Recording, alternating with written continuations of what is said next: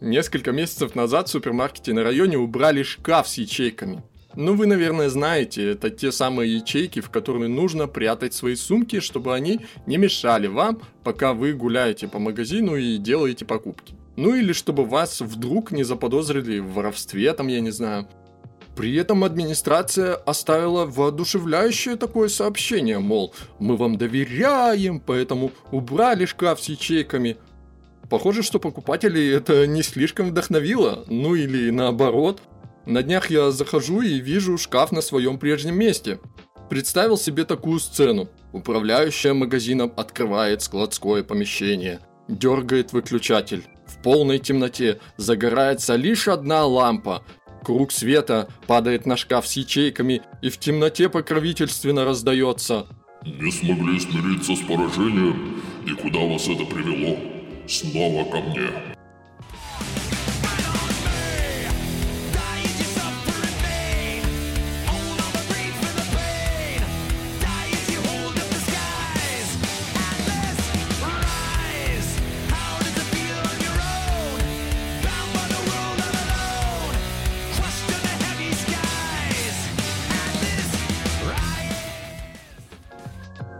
Я тоже не смог смириться с поражением в подкастинге, и это привело всех нас, и вас, и меня, к тому, что сейчас вы слушаете ультра-юбилейный десятый выпуск подкаста «Внутри Хоука». Я наконец нашел ключ от своей фантомной студии и сдул пыль с микрофона. Но пока я думал, о чем будет выпуск, пока писал текст, пока текст валялся в ящике, пока я валялся ленивой жопой, пока я сомневался, выпускать уже подкаст или нет спустя 8-то месяцев, ну, короче, после всего этого микрофон снова покрылся пылью. А вместе с ним и текст для выпуска, и я сам, и мое место в ваших сердцах. Пора устроить им генеральную уборку. Можете на всякий случай хапнуть активированного угля, у многих тем в подкасте уже сильно истек срок годности.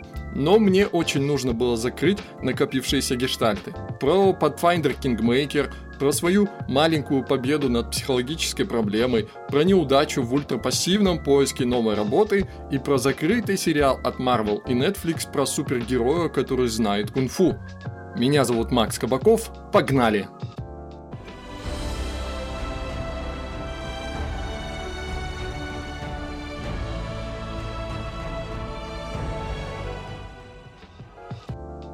За все это время я провел исследование – оно не слишком-то серьезное, потому что я исследовал только самого себя.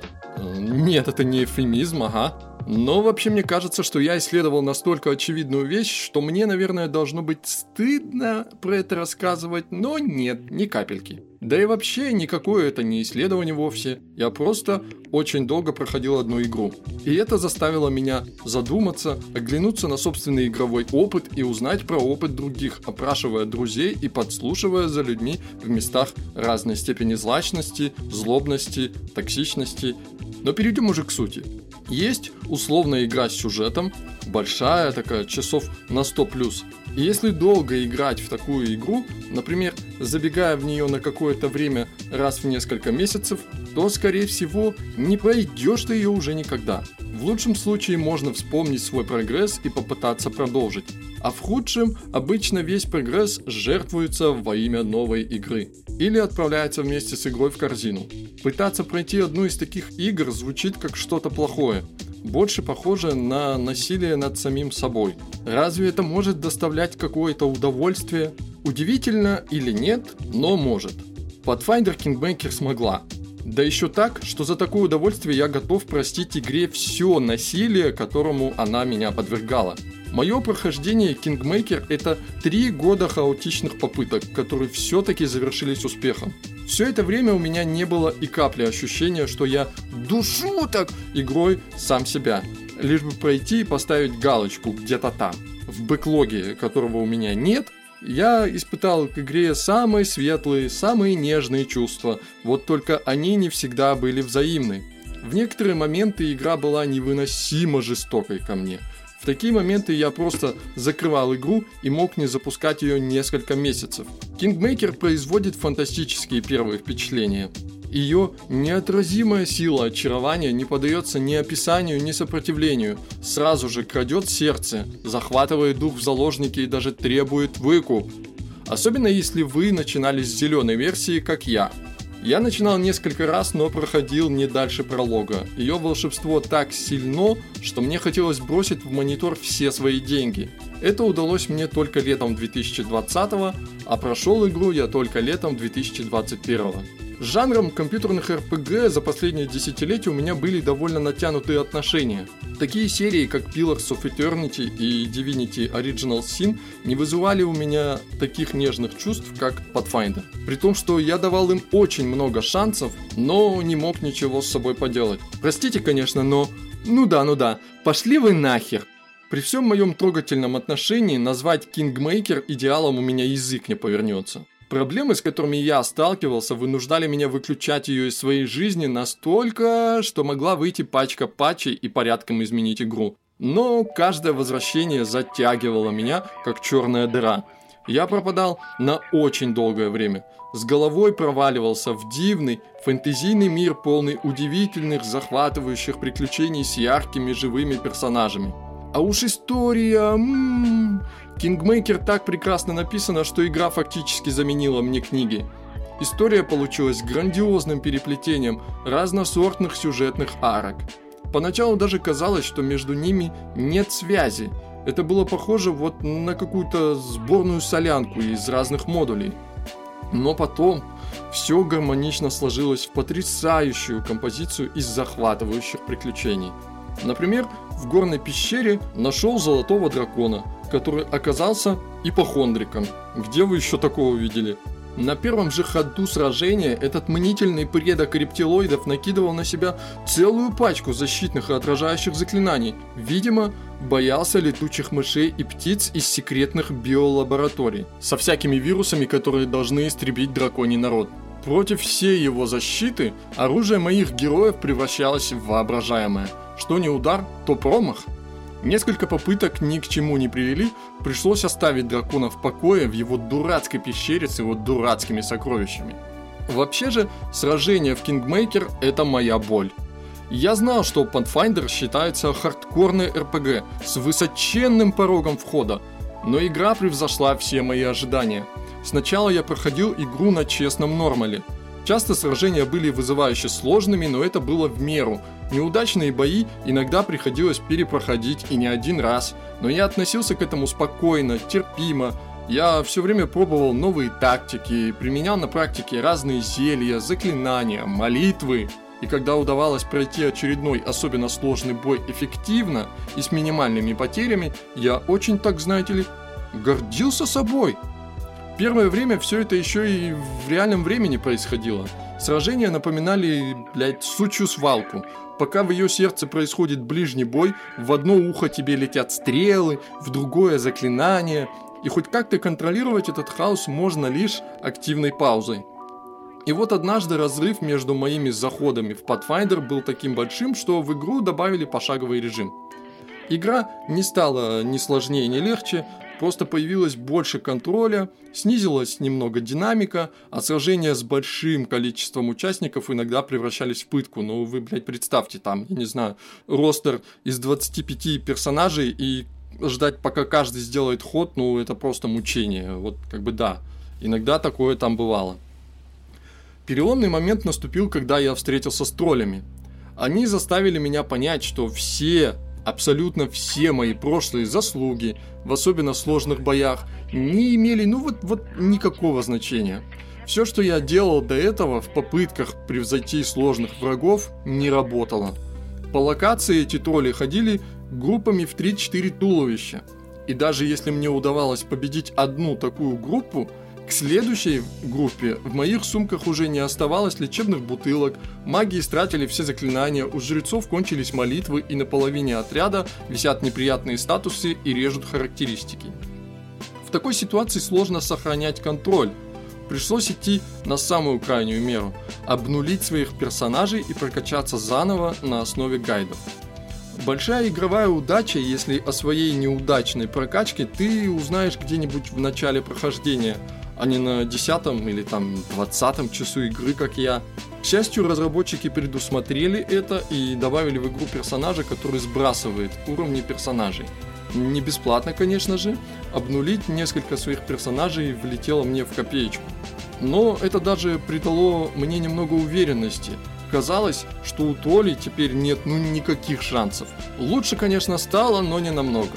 Тролли с характерным цинизмом в первом же столкновении отправили мой отряд на кладбище. Пришлось всячески изощряться, чтобы найти нужное место в локации, кишащей троллями, и продолжить сюжет. Но и в этом месте меня в засаде поджидали страдания.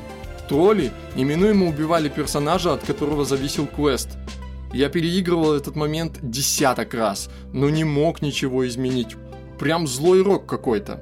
В этот момент я сорвался. Я немного снизил сложность, вступил в бой и вышел из него победителем, сохранив жизнь квестовому персонажу. С этого момента я начал жонглировать сложностями. Если на нормале бой становился душно сложным, я съезжал на легкий уровень. Правда, в этом не было какой-то ультимативности. Некоторые бои были не сильно проще даже на легкой сложности. Но чем дальше я заходил в этом прохождении, тем больше приходилось идти на понижение сложности. Со временем самый минимальный уровень сложности, история, выместил все остальные. Злая ирония состоит в том, что даже на истории временами было сложно. Мои герои не восприимчивы к критическим ударам, не страдают от ран и наносят повышенный урон, но на поздних этапах неминуемо страдали от врагов с меткой черепа. И если со сложностью еще можно что-то решить, то в плане общего количества бои в Кингмейкер абсолютно прокляты. За прохождение, наверное, наберутся сотни, но из них по-настоящему важны, может, процентов 10. На уровне сложности истории они хотя бы относительно быстро проходятся. Тем не менее, к финалу они выпивают все жизненные соки. В эпилоге игры все уже было похоже на издевательство какое-то. Бегаешь по коридорам уровня, по кругу, и все время находишь врагов там, где ты уже был и всех убил. Выход из этой странной петли был до злобы неочевидным. Финалу я буквально мчался на ракетной тяге яростного пламени моей жопы. Но иногда Kingmaker все же давала мне передышку. Кроме приключений и сражений в Kingmaker нужно управлять собственным королевством. Очень часто слышу, что эта часть геймплея игрокам не нравится. Меня же весь этот процесс часто захватывал с головой. Доходило даже до game over а, на сюжете висит жесткий таймер, а я разбираю донесения о речных разбойниках, решаю разногласия между торговцами и пытаюсь пресечь заговор среди населения. Не говоря уже о рядовых вопросах, вроде повышения роста населения, повышения образованности, пополнения казны и так далее. Сложность в том, что управление королевством доступно лишь в его границах. На первых этапах, когда у тебя лишь один небольшой регион, а ты ушел в дальние ебеня, это причиняет неприятности, согласен. С одной стороны, тебе вскружил голову дух авантюризма, и ты находишься в процессе важного приключения. С другой стороны, из столицы приходят новости о делах, требующих твоего прямого участия. Все время мечешься туда-сюда, буквально разрываясь между своими обязанностями. Впрочем, границы имеют свойство расширяться. В какой-то момент вопрос постоянного перемещения к границам своих земель даже не встает. Ну, а если и встает, то решается быстро и безболезненно. У вас мог появиться вполне справедливый вопрос – Зачем играл, если тебе так сложно? Затем, что все мои страдания полностью оправдались сюжетом, диалогами и персонажами. Казалось бы, всего лишь фэнтези, причем довольно типичное. Но оно влюбляет в себя тем, как история развивается. От решения проблемы с разбойниками в дальних ебенях до масштабов спасения королевства, которое в этих самых ебенях появилось. И самая важная часть этой истории – это персонажи необыкновенные, невероятно живые, вызывающие сильнейшую эмоциональную привязанность. Интересно, что с некоторыми первые впечатления были неприятные, противоречивые, впрочем, они были взаимные. Самые сомнительные персонажи даже поначалу отказались вступать в мой отряд, и когда сюжет снова сводил нас вместе, я снисходительно принимал их в свои ряды. Однако в постоянной партии держал только самых лояльных, первое время мой герой ходил в девичьей компании. Среди спутников, в принципе, на удивление, больше сильных женщин, чем мужчин. После той самой встречи с троллями подбор боевых кадров пришлось немного пересмотреть. Так, например, в отряде появился на постоянной основе Дварф Харим. Во всем довольно нетипичный персонаж. Ворчливый, мрачный жрец нетипичного для дварфов апокалиптичного бога конца времен – в любой непонятной ситуации он напомнит о неизбежности кончины мира, а в трудную минуту поддержит яркой эпитафией. Он все время балансирует между забавной эксцентричностью и раздражающим сумасшествием. За всем этим скрывается непростая история из взаимоотношений со своим народом и с Богом, который предал, покинул и, кажется, даже проклял. Ух, какой жестокий. И своим участием через диалоги и личные квесты можно подтолкнуть его к полному безумию или помочь стать мудрым и благоразумным. Свои странные личные качества Харим компенсирует целебными молитвами и крепкими боевыми характеристиками. А звездой и душой моей девичьей команды была Бардесса Линдзи. С первой же встречи она видит в твоем персонаже благородного искателя приключений, о котором можно слагать легенды – Линди, она вот полная противоположность Харима. Обходительная, сострадательная, жизнерадостная, веселая, неиссякаемый источник позитива в любых ситуациях. Ей удается сохранять эти светлые качества вопреки всему, что с ней происходит в жизни, как в прошлом, так и в настоящем. Про персонажей в Kingmaker можно рассказывать долго, но рассказывать не хочется вовсе. Это тот случай, когда взаимоотношения и приключения с ними лучше испытать самостоятельно – Личный опыт уникален. Он зависит от принятых решений, отношений и диалогов, даже от мировоззрения главного героя. Мировоззрение, кстати говоря, очень интересная особенность, ярко проявляющая себя в диалогах. В ключевые моменты каждый ответ героя приобретает определенную окраску. Добрый, злой, нейтральный. И у них со временем появляется какое-то сумасшедшее число градаций, э, на основании которых ты можешь быть законопослушно злым или хаотично добрым. Иногда появляются строчки, доступные только для определенного мировоззрения. Мой персонаж получился хаотично нейтральным. Это проявляется некоторым эм, безумием в действиях и словах. В общем, максимально непредсказуемая личность, устремленная к свободе и независимости. Мировоззрение – лишь одна грань нарративной конструкции. В конечном итоге ваше прохождение может пойти по несколько иному сценарию, чем мое – и хотя глобально сюжет не изменится, но путь к финалу выйдет особенным, таким, каким его сделали вы. И с этой стороны Pathfinder Kingmaker абсолютно прекрасная игра. Она подарила мне новые впечатления, часть которых повторять мне совершенно точно не хотелось бы. А впрочем, кого я обманываю? Ведь возьмусь за новую часть Pathfinder при первой же возможности.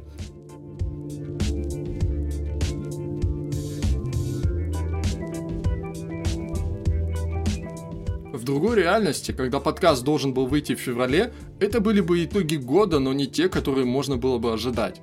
Спустя 4 месяца подводить итоги прошлого года уже как-то странно, теперь это просто рассказ о личной проблеме, которую мне удалось преодолеть. Кажется. В этом рассказе есть то, о чем я всегда стыдился говорить, предпочитая отгораживаться от всех всякими надуманными отговорками. Но я неоднократно говорил об этом с близкими и друзьями – и так как кроме них этот подкаст больше никто не слушает, то и стыдиться нечего, да? Одним из главных событий 2021 года была моя поездка к друзьям на Дальний Восток. Как это было, можно послушать в предыдущем выпуске. Спойлер, было очень круто и незабываемо. Но этой поездки могло и не быть.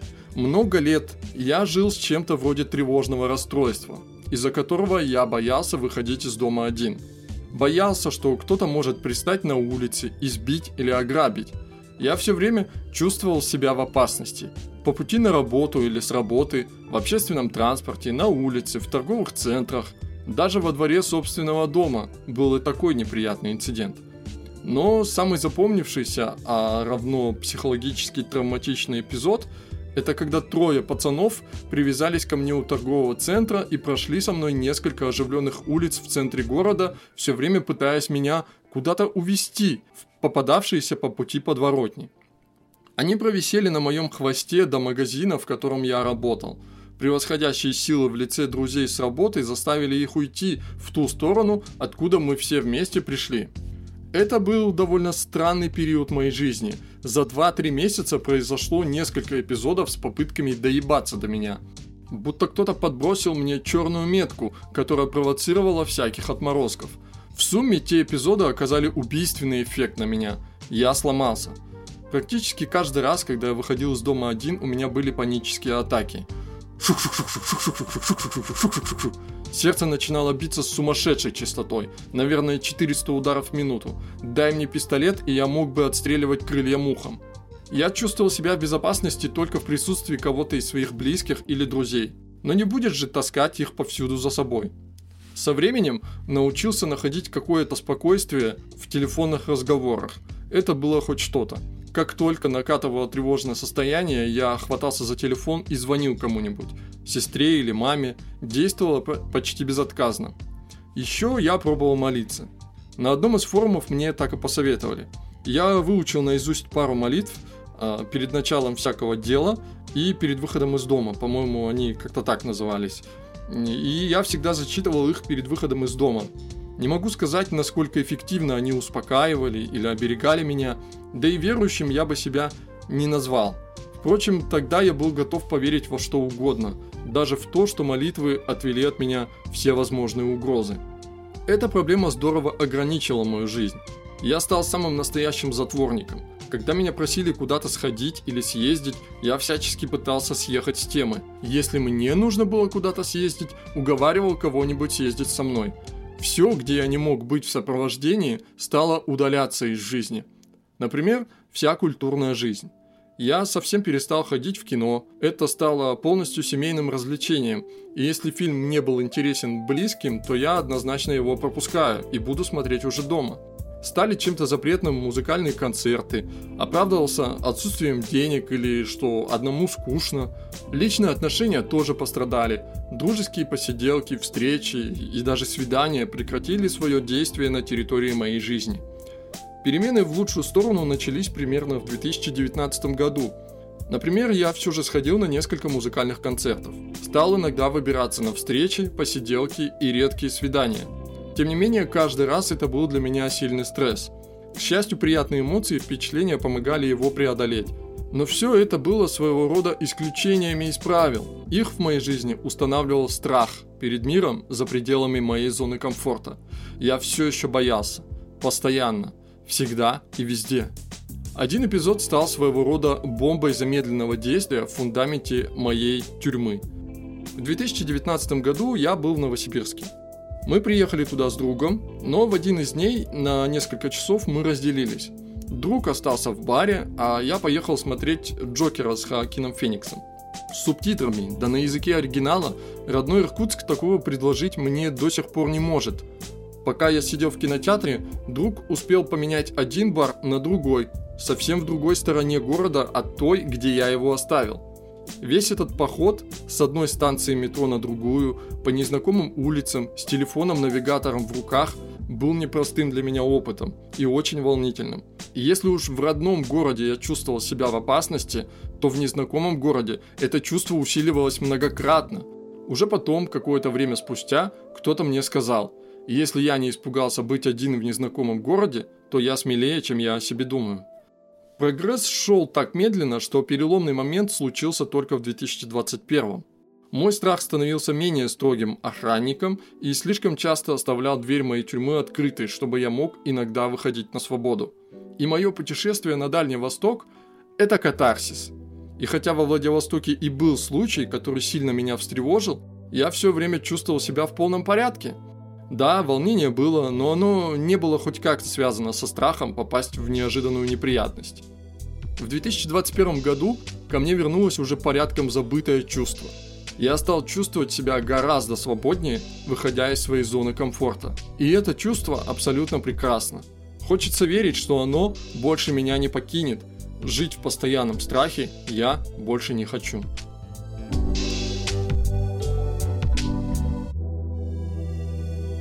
Почти весь 2021 год прошел с очень навязчивой идеей сменить место работы. Желательно уйти туда, где мечтал оказаться. В геймдев. На крайняк в какой-нибудь IT или около того. Я сдул пыль со своего резюме на ХХРУ, описал в нем себя максимально подробно и сделал акцент на том, что опыта работы в геймдеве и IT у меня нет, но я готов учиться, если мне предоставят такую возможность. Очень наивно, я понимаю, я ведь действительно не умею ничего из того, что может пригодиться в современном геймдеве. Не умею ни в языке программирования, ни в моделировании, ни в рисовании. Словом, я полный ноль, которого нужно всему обучать. Понимаю, если ноль амбициозный, то тратить время на его обучение, оно себе дороже. Вот так вырастет из него хороший специалист, который уйдет при первой же возможности за большими возможностями, деньгами и перспективами. Я скорее ноль не амбициозный, скорее тепличный. Я ведь 7 лет работаю инженером в одном и том же месте. Здесь я начинал с нулевого уровня, и несмотря на перспективы, которые периодически появлялись, я предан этому месту. А еще я не готов к переездам, особенно не горю желанием ехать куда-то в Москву или Питер. Да, я могу уйти за новым вызовом, но новый вызов должен быть в пределах моей досягаемости. И за 7 лет не было ни одного. Даже работу в геймдеве я пытался найти в Иркутске. На худой конец удаленку, хотя и она меня пугает. Весной 2021 я с удивлением обнаружил, что в Иркутске есть геймдев-студия. На HH.ru нашел их вакансии дизайнера уровней и художника спецэффектов. Обе вакансии были настоящей приманкой для такого нуля, как я. В них не требовался ни опыт в игровой индустрии, ни специальные навыки, было только две строчки – любовь к видеоиграм и базовое понимание level-дизайна. Любовь к видеоиграм у меня есть, а что по базовому пониманию level дизайна? Ну, я смотрел много видео на эту тему. Этого достаточно? Но на вакансию я тогда так и не решился отозваться. А спустя какое-то время ее закрыли. Но на всякий случай я подписался на обновление вакансий компании. Вдруг появится еще что-то интересное с такими же простыми требованиями. Такого предложения пришлось ждать аж до осени. Вакансия на level дизайнера открылась повторно, и недолго думая, я написал работодателю. Написал все как есть. Опыта нет, но есть много энтузиазма, чтобы учиться. Слова буквально сочились настроем, энтузиазмом и наивностью. Но я со всей силы надеялся хоть на какой-то диалог, чтобы попытаться убедить работодателя. Был готов на любые испытательные сроки, зарплату ниже, чем было указано в вакансии – и вполне предсказуемо мне не ответили. И это расстроило меня даже больше, чем если бы это был прямой отказ. Вероятно, что желающих было значительно больше, чем один я, и наверняка более квалифицированных. Похоже, что мое предложение было настолько плохим, что было недостойно даже формального ответа. Я подождал, наверное, месяц, но в ответ была лишь тишина. Спустя какое-то время ХХРУ немного обновились и стали показывать число соискателей трехзначная цифра в вакансии комьюнити-менеджера, признаться, меня удивила, но и расставила точки над «и». Очень возможно, что на вакансию level-дизайнера соискателей было еще больше, и мое резюме просто затерялось в общей массе. После этого я скрыл свое резюме и изменил статус по поиску работы. Бесконечные звонки от сетей сотовой связи и риэлторских агентств, мягко говоря, заебали – не знаю, на что надеются люди, приглашая в риэлторы человека с резюме начинающего геймдев специалиста. За все время были лишь пара достойных предложений от представителей нефтяной и авиационной промышленности. Первая была мне не совсем интересна, а во второй я уже и так работаю 7 лет. Шило на мыло – так себе выбор. После этой истории навязчивые мысли сменить работу то ли ушли, то ли затаились на время – я не знаю, чем бы я еще хотел заниматься в жизни. Да и рынок вакансий сейчас переживает не лучшие времена, особенно в новой реальности. В общем-то, моя работа очень даже ничего, в ней есть свои плюсы и минусы, но это очень узкая специальность. Настолько, что такую же работу на другом предприятии из этой же промышленности я вряд ли найду. Только что-то приближенное, где могут пригодиться мои вспомогательные навыки. Еще мне кажется, что на текущем месте работы я уперся в потолок. Не в плане зарплаты, она, к счастью, иногда растет, скорее в плане профессионального развития. У меня не очень большой набор профессиональных качеств, которые можно применить на другой работе в другой области. Какие-то из качеств годятся только для моего отдела. Можно сменить отдел, но получится ровно то же самое. Одни профессиональные качества полностью сменят другие. Наверное, все так и должно быть. Я не знаю, я плохо в этом разбираюсь. Но мне это не подходит. Сейчас я нахожусь в необычном состоянии. Я отчаянно смирился со своим положением, с тем, что работы мечты мне не видать, на необходимую для этого учебу у меня нет ни сил, ни времени. И посмотрев правде в глаза, я уже не вижу там и желания чему-то учиться. В этих глазах остался лишь страх, у которого много лиц. Страх начать, страх изменить свою жизнь, страх всрать ее неверными решениями, но когда-то я боялся выйти на улицу один. Может быть, и этот страх когда-нибудь будет побежден.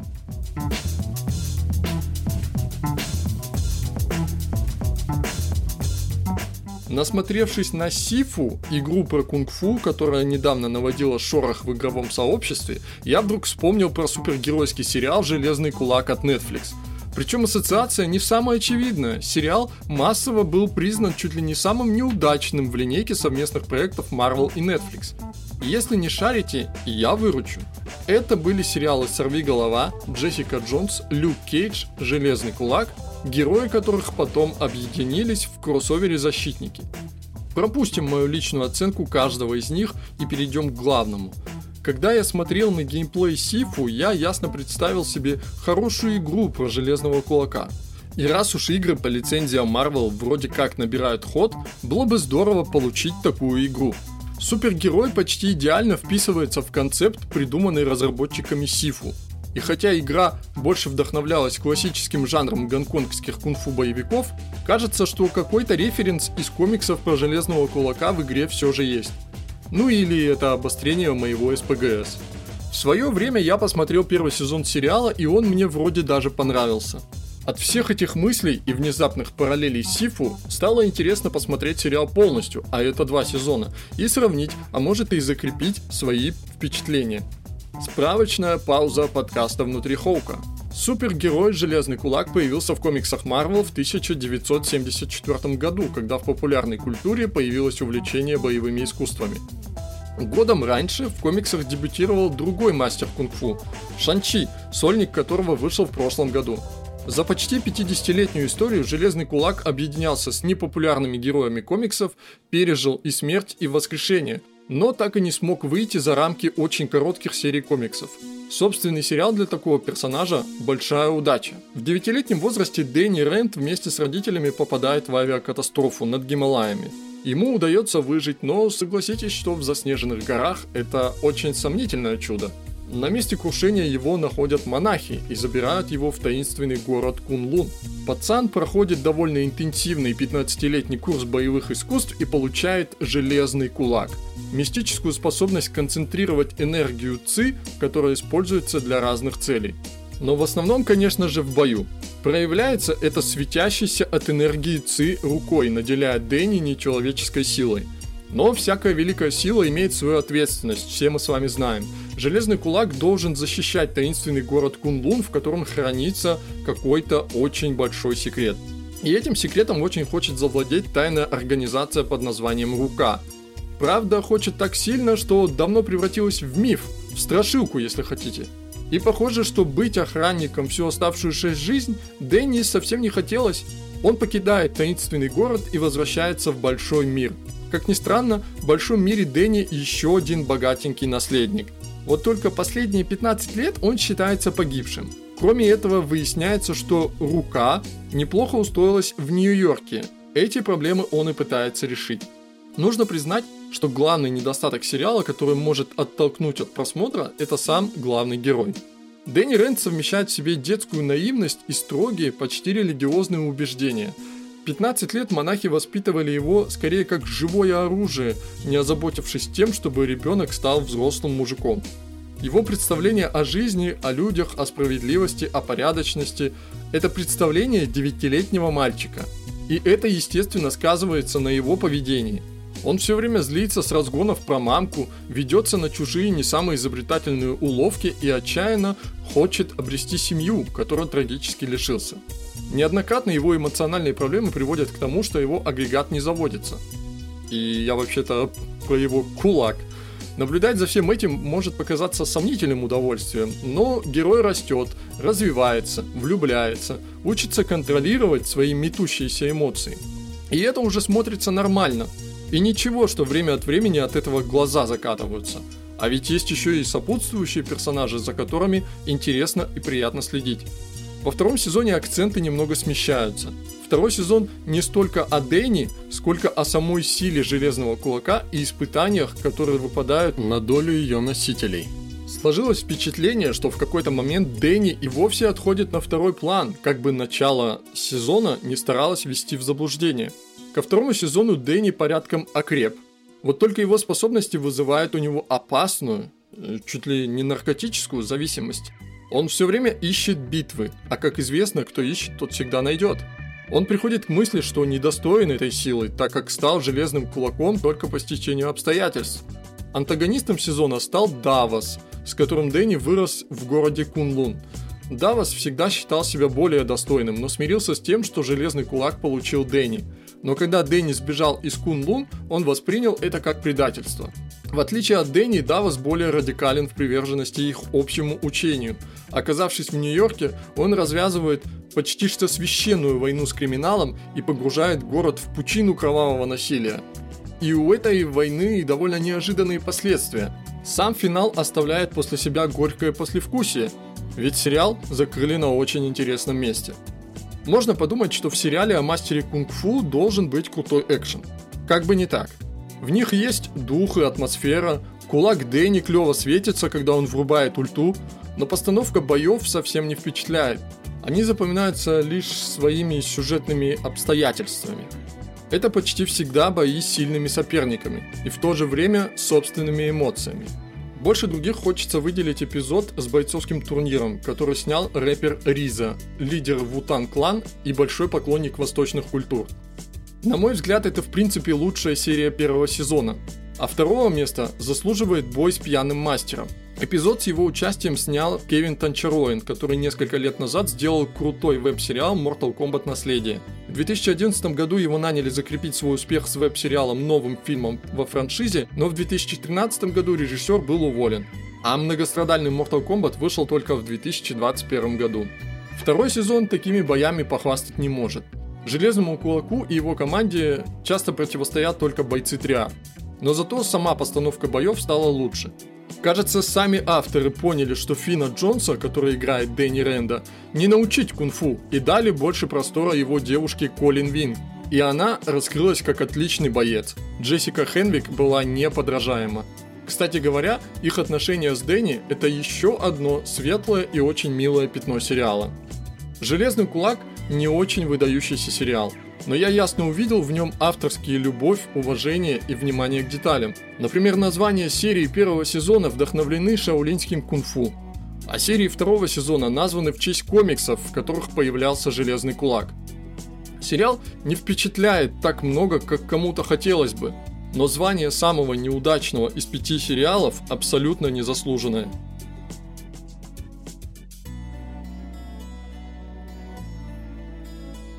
Что ж, кажется, я закрыл все гештальты. Очень надеюсь, я не утомил вас своей болтовней. Поймите меня правильно, я очень давно не говорил в микрофон. Спасибо, что послушали. Ставьте лайки и звездочки подкасту внутри Хоука там, где это возможно, потому что с подкастами сейчас ситуация неопределенная. А в описании выпуска есть пара важных ссылок. Вы поддержите меня, даже если будете просто время от времени читать мой телеграм-канал. Спасибо, что рассказываете про подкаст своим друзьям. Вы же рассказываете, да? Какой подозрительный смех. Пусть у вас и ваших близких все будет хорошо. Все мы сейчас живем в такие сложные времена, что иногда очень хочется, чтобы пришли люди в черном, достали свою фигню со вспышкой и стерли память. Берегите себя, обнимаю, ваш Хоук.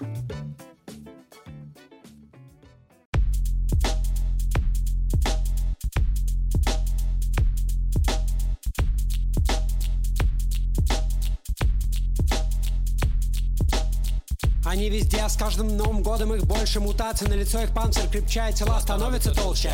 К ним относиться попроще, в ситуации данной сложно. От них избавляться старыми способами стало почти невозможно Так как раньше, тачку когда купил, все было ништяк. Спокойно давил их просто как бы не замечая, теперь не так.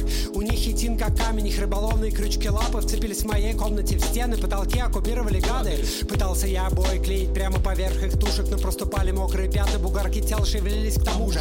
Казаться ненужным стал в квартире каждый предмет предмет, на котором эти хуй знает кто свой грязно оставили след. И вот стал замечать позднее контуры на лицах людей.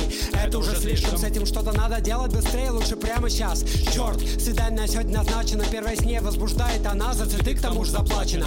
Ладно, послать придется моего двойника робота, если дело до секса дойдет, с собой под меню электроника. Главное теперь, чтобы она своего двойника андроида вместо себя не послала. Секс с киборгом, черт знает что это. Будь что будет, возвращаюсь пока к своим тараканам, справочник телефона беру С головой отдаюсь рекламам, звони профессионалам каким-то. О своем сказал им горе. Через минуту люди в черном появились в дверном проеме.